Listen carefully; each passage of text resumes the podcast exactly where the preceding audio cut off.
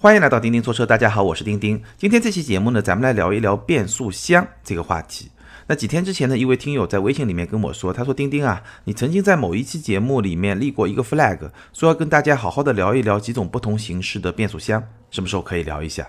说实在话呢，我是真不记得什么时候给自己挖的这个坑。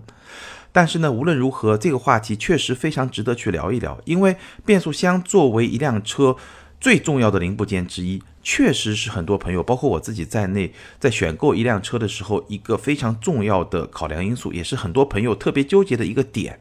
所以呢，今天咱们就来好好的聊一聊变速箱这回事儿。当然呢，我不希望把这个节目聊得太过于技术化，咱们就聊一些最重要的问题，就是几种不同形式的变速箱，它各自有哪些优点，有哪些缺点，我自己的一些经验和一些看法、一些观点，跟大家非常简单直接的来分享一下。好，咱们就进入正题。那现在中国市场上最主流的几种形式的变速箱呢，就是我在标题里面列出的四种：手动变速箱 MT、自动变速箱 AT、双离合变速箱和 CVT，也就是所谓的无级变速。这四种变速箱加起来占据中国汽车市场的市场份额。应该是能够超过百分之九十九吧，我觉得应该是没有问题。所以呢，我们了解了这四种变速箱，也就是了解了绝大部分你可能去买的那辆车上的变速箱。那我们就一个一个来聊。首先是手动变速箱，也就是所谓的 MT。那手动变速箱的历史当然是非常的悠久了，在汽车诞生之初的那么几十年，手动变速箱是汽车上唯一的这么一种形式的变速箱。只不过在今天呢，尤其是在中国，手动变速箱的处境会比较的尴尬。我们首先来说，手动变速箱在今天它的主要优势在于成本比较低，可靠性比较高。所以呢，你可以看到中国绝大部分城市的出租车使用的还是手动挡的车。那几年之前呢，手动挡可能还有另外一个优势，就是油耗的优势。只不过这几年来，随着双离合变速箱、CVT 变速箱，包括自动变速箱整个技术的进步，那手动变速箱在这方面的优势其实已经不是那么的明显，或者说已经不存在了。但是呢，手动挡有一个天大的劣势，就是开起来会比较累，尤其是对于一些不是特别熟练的司机来说，甚至呢，哪怕对于那些老司机来说，你要是在上海、北京、杭州、广州这些交通特别拥堵的路况下来开，也是比较辛苦、比较累。所以呢，整体来看，手动变速箱在中国市场有一种逐步退出的这么一个趋势。现在呢，可能在一些价位比较低的车型上，因为成本的优势，手动变速箱还有搭载，但是整个的趋势是在逐步的退出，这个是手动变速箱比较尴尬的这么一个处境。但其实我个人对手动变速箱还是非常有感情的，因为我们刚才分析的只是手动变速箱它在使用层面的优势和劣势，但是如果说你是一个像我一样对驾驶有所追求的驾驶者来说的话，其实手动变速箱还有一个。直到今天，所有的别的变速箱无法取代的一个优势，无论是双离合还是 CVT 还是 AT 都无法取代的优势，就是手动变速箱毕竟是驾驶者直接去操控的一种变速箱。什么意思呢？我待会儿评价 AT 变速箱的时候，评价双离合变速箱的时候，会用一个词，包括我在很多节目里面都会用这个词，就是聪明。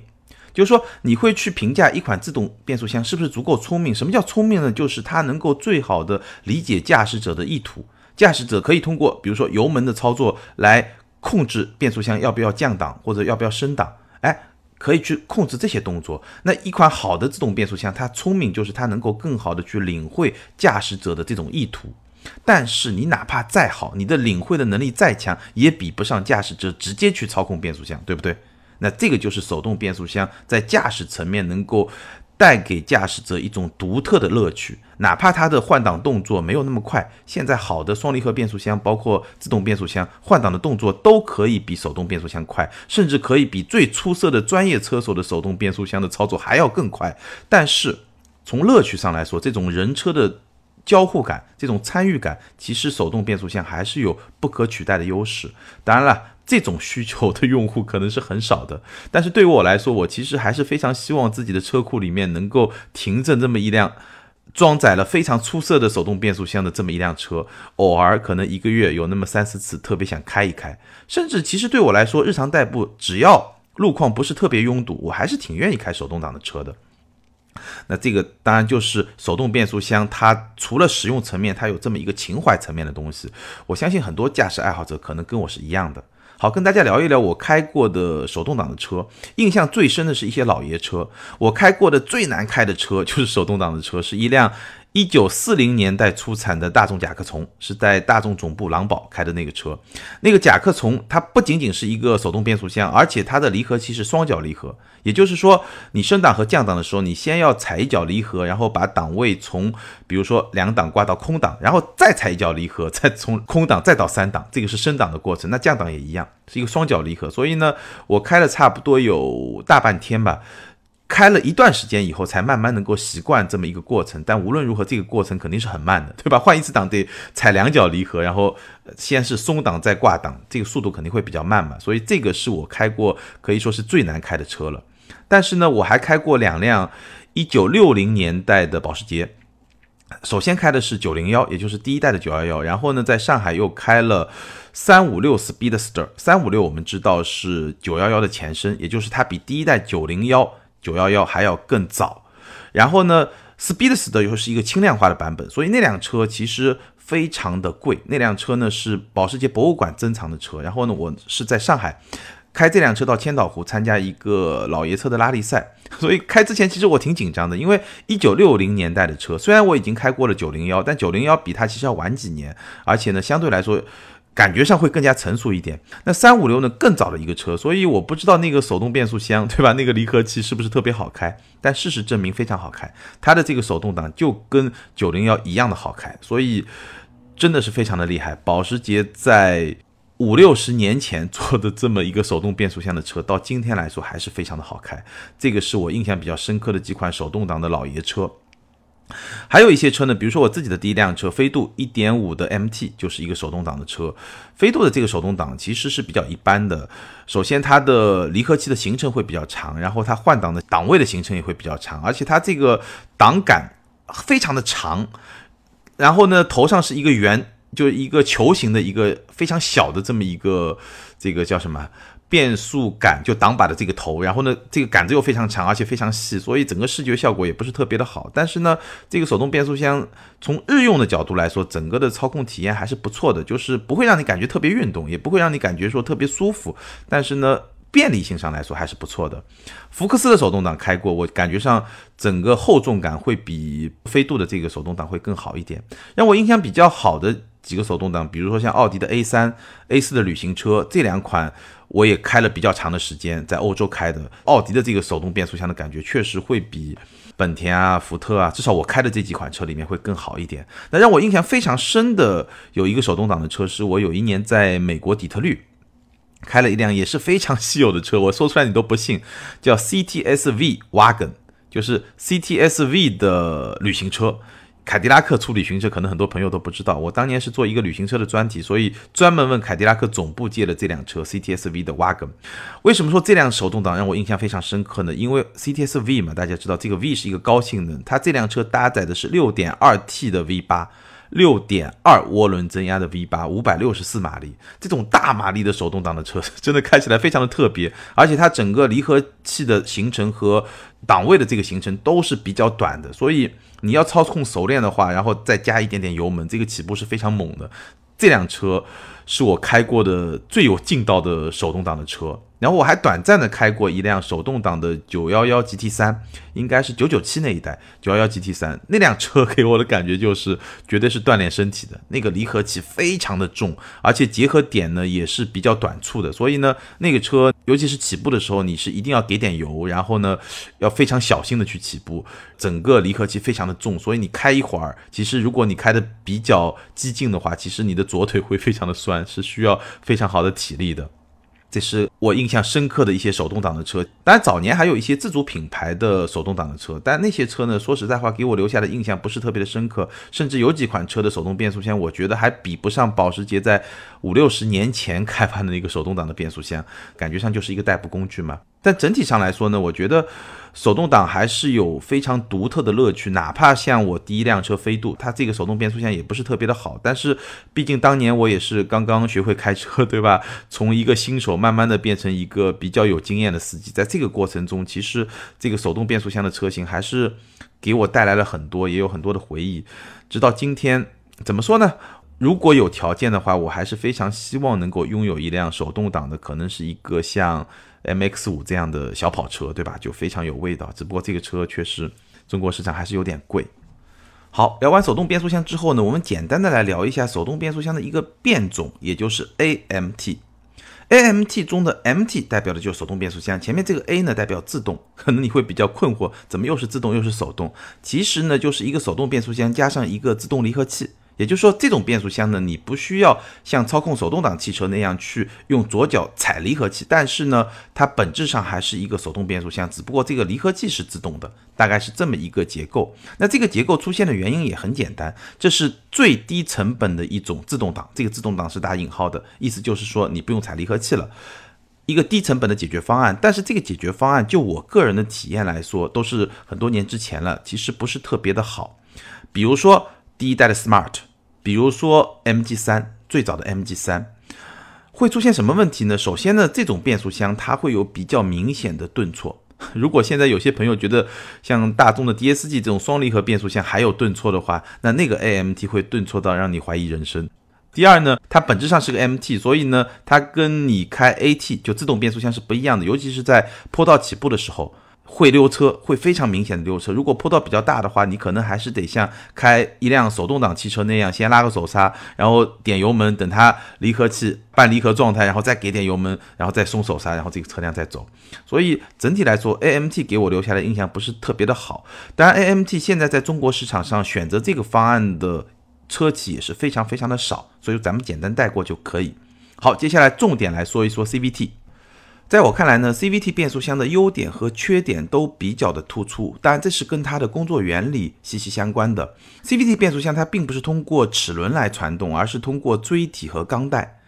有点像带变速机构的山地自行车。它是前面可能有几个圆盘，后面有几个圆盘，然后呢通过一条链条在前面的比如说三个圆盘中的某一个和后面的比如说四个圆盘中的某一个这种连接来改变传动比。那 CVT 呢，跟这个有点像，只不过它把前轮的三个圆盘变成了一个锥体，后轮的四个圆盘也变成了一个锥体，然后中间的这个链条呢变成了一条钢带。所以你想象一下，其实这个钢带在两个锥体之间上下滑动，两个锥体哎被压紧或者说放松的这个过程中，就实现了所谓的无级变速。好，你大概的理解了这么一个结构，这么一个工作原理之后，就非常能够理解 CVT 变速箱它的优点是什么，顺滑。因为钢带和锥体之间是软连接的，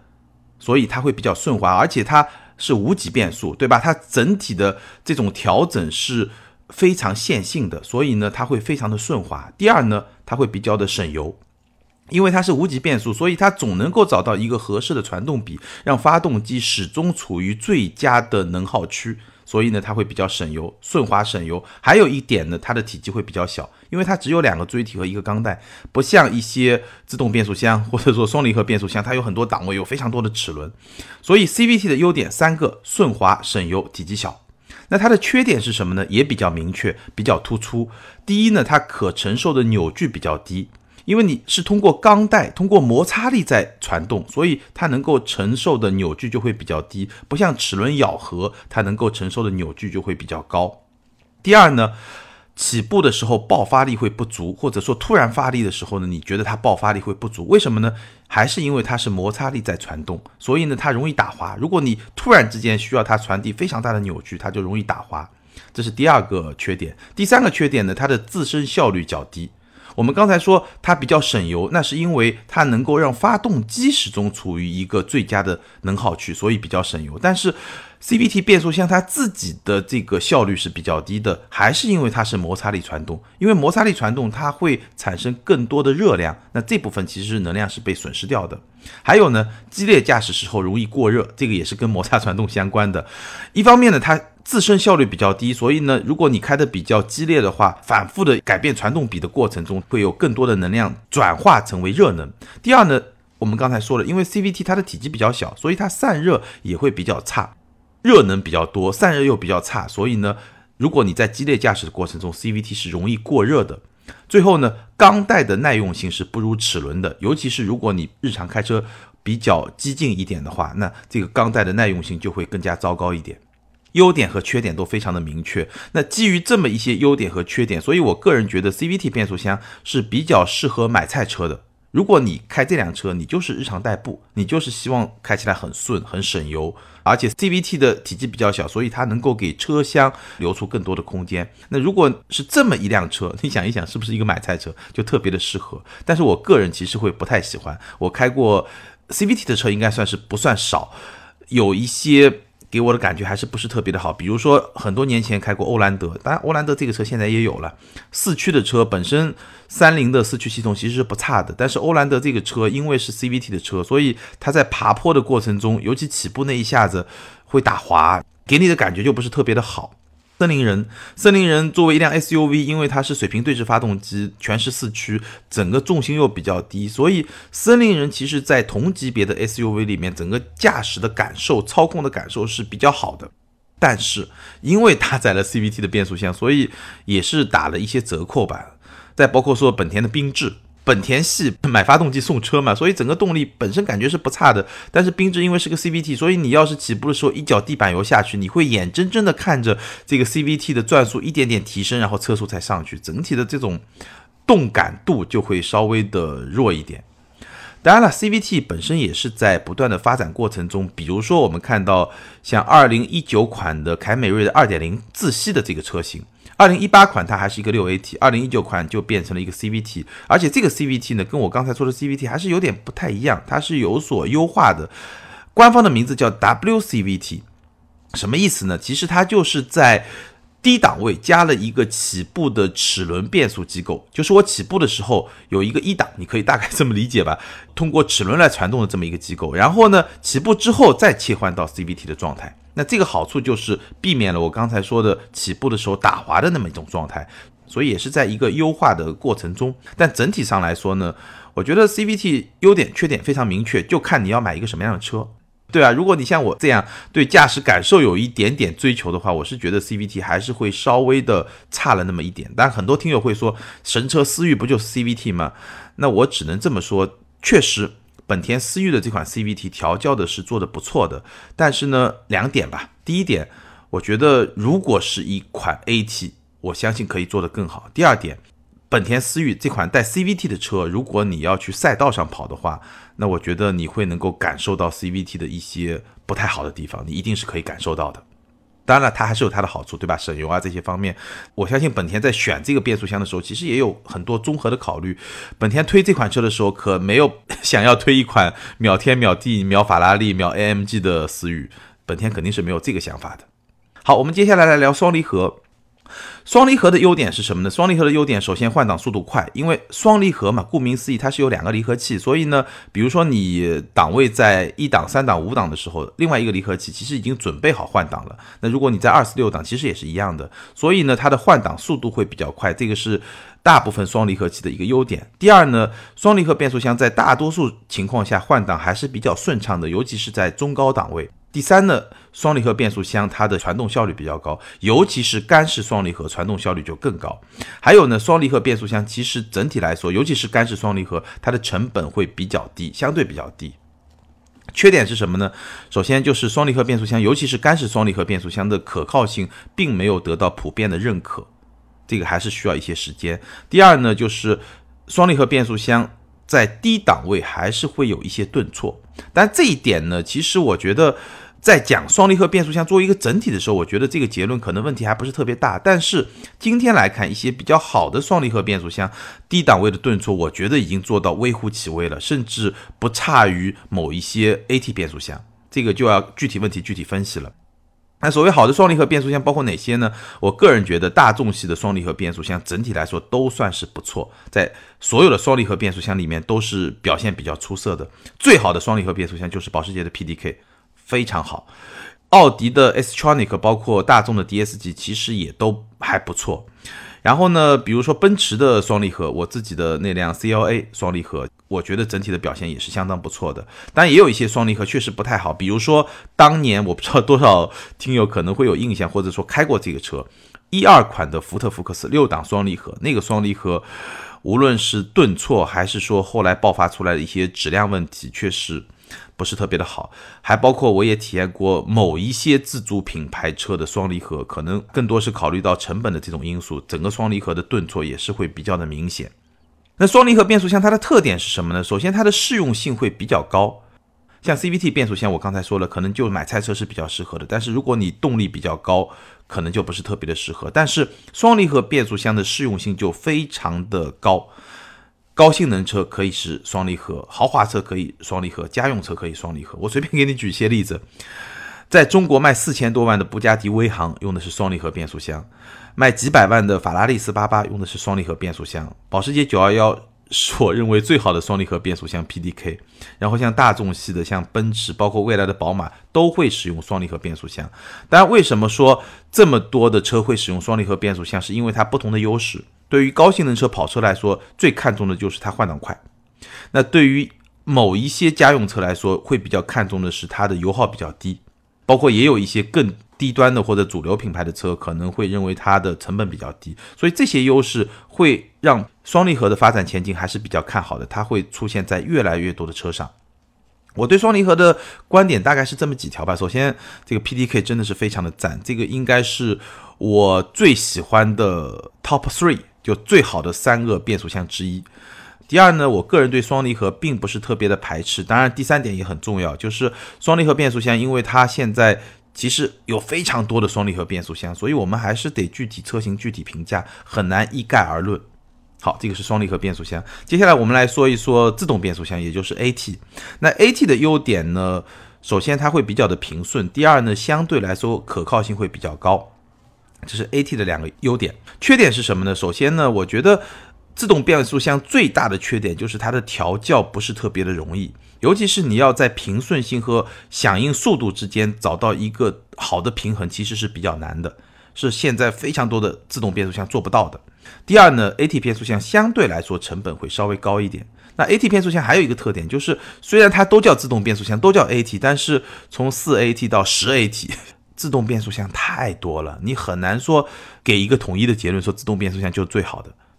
我觉得比较好的自动变速箱，标杆级的就是宝马上搭载的 ZF 的八 AT 变速箱，这绝对是标杆级的自动变速箱，在平顺性和响应速度上做到了非常好的平衡，而且这个变速箱就是我刚才说的非常聪明的变速箱。基本上正常驾驶过程中，我如果想要它降档，我可以通过油门来控制它的降档。我给那么一个深度的油门，它会降一档；两个深度降两档；三个深度降三档。这个没有办法去量化，但是我的右脚是能够比较清晰的去控制它的降多少档，包括降档的速度、降档的反应，基本上都是可以控制的。所以我觉得这款变速箱它很聪明，而且它也很平顺，响应的速度也是相当的快。只不过，哪怕是这款标杆级的变速箱，其实低档位偶尔还是会有一些顿挫。二档、三档的时候，这个就是自动变速箱之难，它的调教真的是非常的难。而且呢，据我所知，这款 ZF 的八 AT 完全是宝马调教的，ZF 只是根据宝马给出的技术标准，哎，给它造出了这么一个硬件，然后调教部分完全是宝马来做的。第二款让我印象非常深刻的 AT 变速箱呢。是福特和通用联合开发的十 AT。那首先印象深刻就是这个十这个数字就印象很深刻嘛。然后我开这款车是在新款的 Mustang，这款变速箱我的评价首先也很平顺，其次也很聪明，这个我就不再解释了。第三呢，它的响应速度也比较快，但是相比于宝马那款八 AT，感觉上还是要稍微慢了一点点。而且呢，这款变速箱有一个小的瑕疵吧，就是它在标准模式下的手动换挡还是会比较迟钝。当然，如果你切到一个运动模式的话，它的换挡速度是 OK 的，所以这个十 AT 也不错。但还有一些 AT 我印象也不错，比如说爱信的八 AT，沃尔沃包括宝马的一些前驱车型也在用的爱信的八 AT 也是不错的。福特的新福克斯上用的八 AT 也不错，包括说非常多的车型在用的爱信的六 AT，绝对是经济实惠之选，平顺性相当不错，但换挡速度就是比较慢了。这个就是属于比较经济实惠的一款六 AT 变速箱。当然也有一些不太好用的 AT，比如说，我脑子里面很快就能想起来当年特别擅长思考人生的通用的六 AT。什么叫特别擅长思考人生？大家理解一下，对吧？就是反应特别慢，而且呢顿挫比较明显。当年的通用的六 AT，那现在换上九 AT，这个提升是非常的明显。还有呢，当年挂不上九档的 ZF 的九 AT，搭载在吉普的一些车型上，这个九档在中国，对吧？一百二十公里每小时是挂不上的，就 也是一个不是特别好的 AT。包括说当年老掉牙的法系的四 AT，但这个四 AT 你不能说它不好，只是说在某些法系车上它服役时间实在太长了。我记得 DS 刚进中国的时候，DS 三一款算是一个有点高性能小钢炮这种感觉的车，居然搭载的是一个四 AT。虽然这个四 AT 本身其实不差，但是过度服役以后呢，确实也是一个不太好的 AT。当然，我们可以去思考一个问题，就是说，现在自动变速箱的一个发展方向就是档位越来越多，但档位越多就越好吗？其实我个人的观点，我并不这么认为。至少我开过的今天的九 AT 和十 AT，并不见得就比八 AT 或者七 AT 更好。所以我对 AT 的观点基本上就这么几条吧。首先，好的自动变速箱，好的 AT 确实是一个比较安全的选择，在各方面比较平衡、比较安全、比较成熟的选择。但前提是好的 AT。那第二点当然就很显而易见，就是说 AT 变速箱非常的多，所以呢也只能说具体车型来具体的评价，没有办法一概而论。好，最后我们总结一下今天。给大家点评的各种形式的变速箱，包括手动变速箱、CVT、双离合 AT，也是带入了我很多的个人的观点。比如说，对我个人来说，我是。不太喜欢 CVT 的，那我是不排斥双离合的。当然，好的 AT 也是我非常喜欢的。MT 手动变速箱是我比较怀念的。这个大概就是我个人的一些观点。那从市场趋势来看呢，我觉得基本上是三足鼎立。也就是说，手动变速箱就像我说的，虽然现在在中国市场仍然有一定的份额，但是它的份额基本上是一些比较低端的车型，比较注重性价比的车型，或者说像出租车这种对成本特别敏感的车型。那未来来看呢，手动变速箱还是会慢慢的淡出咱们的家用车市场。那未来变速箱市场，你能看到的市场上的车，基本上就是双离合、CVT 和 AT 这三种变速箱。然后呢，这三种变速箱从市场上的趋势来说呢，它还是各自走在一条扬长补短的道路上。比如说我刚才也说了，CVT 对吧？它的优点缺点非常明确。那现在有一些，比如说丰田系的 CVT，它通过在起步阶段加入一个齿轮机构来改善 CVT 的一些明显的弱点，这个是在。扬长补短，这个在补短，对吧？那比如说双离合也是，双离合的最主要的这个进化的方向，就是在不断的优化它的可靠性，优化它低档位顿挫的这么一个问题，也在不断的进化。那包括 AT，AT 也在进化。AT 的进化的一个很明显的方向就是档位越来越多。那我觉得 AT 让它档位越来越多，其实目标也很明确，档位越多，你就越会像 CVT 那种状态，就是你始终能够选择一个合适的转速，让发动机处于一个最佳的工作状态。只不过从今天的角度来看，我并没有觉得现在市场上的九 AT 和十 AT 就比八 AT 或者说七 AT 更好，至少我没有观察到。但无论如何，我们可以看到三种形式的变速箱都在扬长补短。都在让自己变得更加的出色。那对于咱们广大的听友来说，你怎么来选呢？我觉得两个基本的原则。第一个原则呢，就是明确自己的需求。你知道你选择这款车，你最在意的点是怎么样？然后结合我在节目里面跟大家聊的每一种变速箱它的优点和缺点。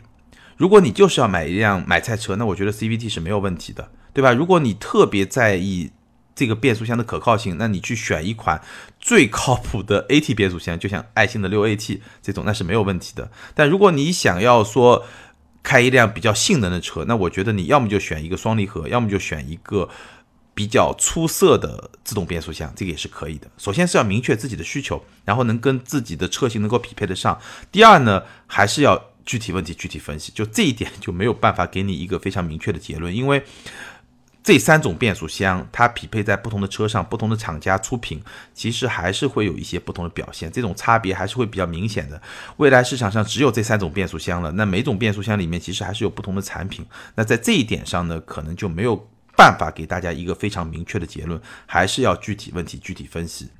那无论如何呢？希望今天的节目能够让你对现在市场上最主流的几种变速箱形式有一个基本的认识，大概呢能够了解到它们的优点和缺点各是什么，那能够在你的选车过程中呢提供一些帮助。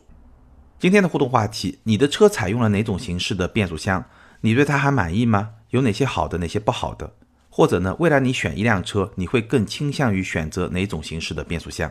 欢迎大家在评论区留言，跟更多的听友和钉钉进行互动。好，关于变速箱，今天咱们就聊到这儿。接下来咱们来看一看上一期节目的听友留言。ID 是一笑倾城下划线 EDY，这位听友他说，合资品牌有品牌使用费，所以相同车型比自主车型贵一些。抛开这个，个人觉得合资和自主的车差价大概在百分之十五。拿吉利缤越和本田缤智对比，首先这两个车定位不一样，缤越就是定位小孩，连车名射手版、骑士版、游侠版像不像游戏里的角色定位？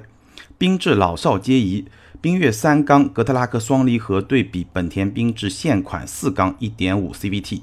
缤越更加定义运动，缤智更加定义家用。拿相同配置一八款缤越九万八千八和缤智十四万五千八裸车相比，抛开优惠不谈。裸车缤智比缤越高出四万七，我觉得合资车并不能贵出这么多。缤智产品力并不比缤越高多少，动力、油耗、保养上看也是这么认为的。车始终看预算买车，给我十二万我会买缤越，并不会贷款买缤智。给我十六万我会买缤智。这位听友分析的还是挺有道理的，只不过呢，我相信给你十二万，你也许会去买缤越，但是真的给你十六万，你大概还是不会去买一辆缤智。你觉得呢？ID 九和一筐，这位听友他说，感谢丁丁老师的解答，还是等一等 V 六零。有时间的话，麻烦点评一下奔驰 C 旅和 A AMG。我就是您回答的第三个问题的提问者，预算可以突破一点，长度也可以放一点。主要是我是一个子母车位，只能停下一个四米六左右的车，撒野主要是追求一下速度和操控。谢谢。这位听友显然是不差预算。那奔驰 C 旅呢？之前有一期节目聊旅行车，我已经聊过了，所以就不再展开来说了。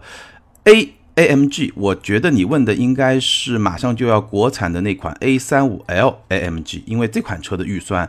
我觉得国产了以后应该跟 S 三差不多，也就在三十万出头。顺便纠正一下，上一期节目我好像把 S 三的价格说错了，说成二十二三万，不对，是三十二三万这么一个价格。那么 A 三五 L A M G 这款车，我觉得还是比较符合你的需求的。首先呢，现款的 A。确实颜值还是挺高的，然后呢，一个 2.0T 接近300马力的一个非常强的动力四驱，所以整个的操控的感受还是相当出色的。那可能我觉得这个车唯一会有问题，就是说它的性价比未必特别高。但是呢，既然你已经是一个性能车，可能性价比也不是一个特别需要追求的一个点。所以呢，我觉得还是不错的，整个内饰啊、车机啊都是非常有现代感的一款车。那沃尔沃的 V60 呢？本质上来说，要比 A 三五 L 这款车是要大一号的，因为它是一个 B 级车的基础上，六零系的基础上，而 A 三五是一个 A 级车的基础上，所以这个车会更大。然后呢，它作为一个旅行车呢，个性我觉得也是非常充裕的。但是相比之下，它的动力水平比 A 三五呢就会低那么一个层级。所以呢，这两款车你自己去衡量一下。当然，沃尔沃的问题在于 V 六零这款车实在来的是有点慢。好，欢迎这两位听友把你们的联系方式通过个人微信号全拼的钉钉小马甲留给我，你们将获得的是有途虎养车网赞助的价值三百九十九元的途虎王牌汽车应急启动电源。具体的领奖方法呢，可以参考本期节目的简介。还是欢迎大家多多的留言和互动，留言和评论永远都是对主播最好的支持。好，感谢大家的支持和陪伴，咱们今天就聊到这儿，下周接着聊，拜拜。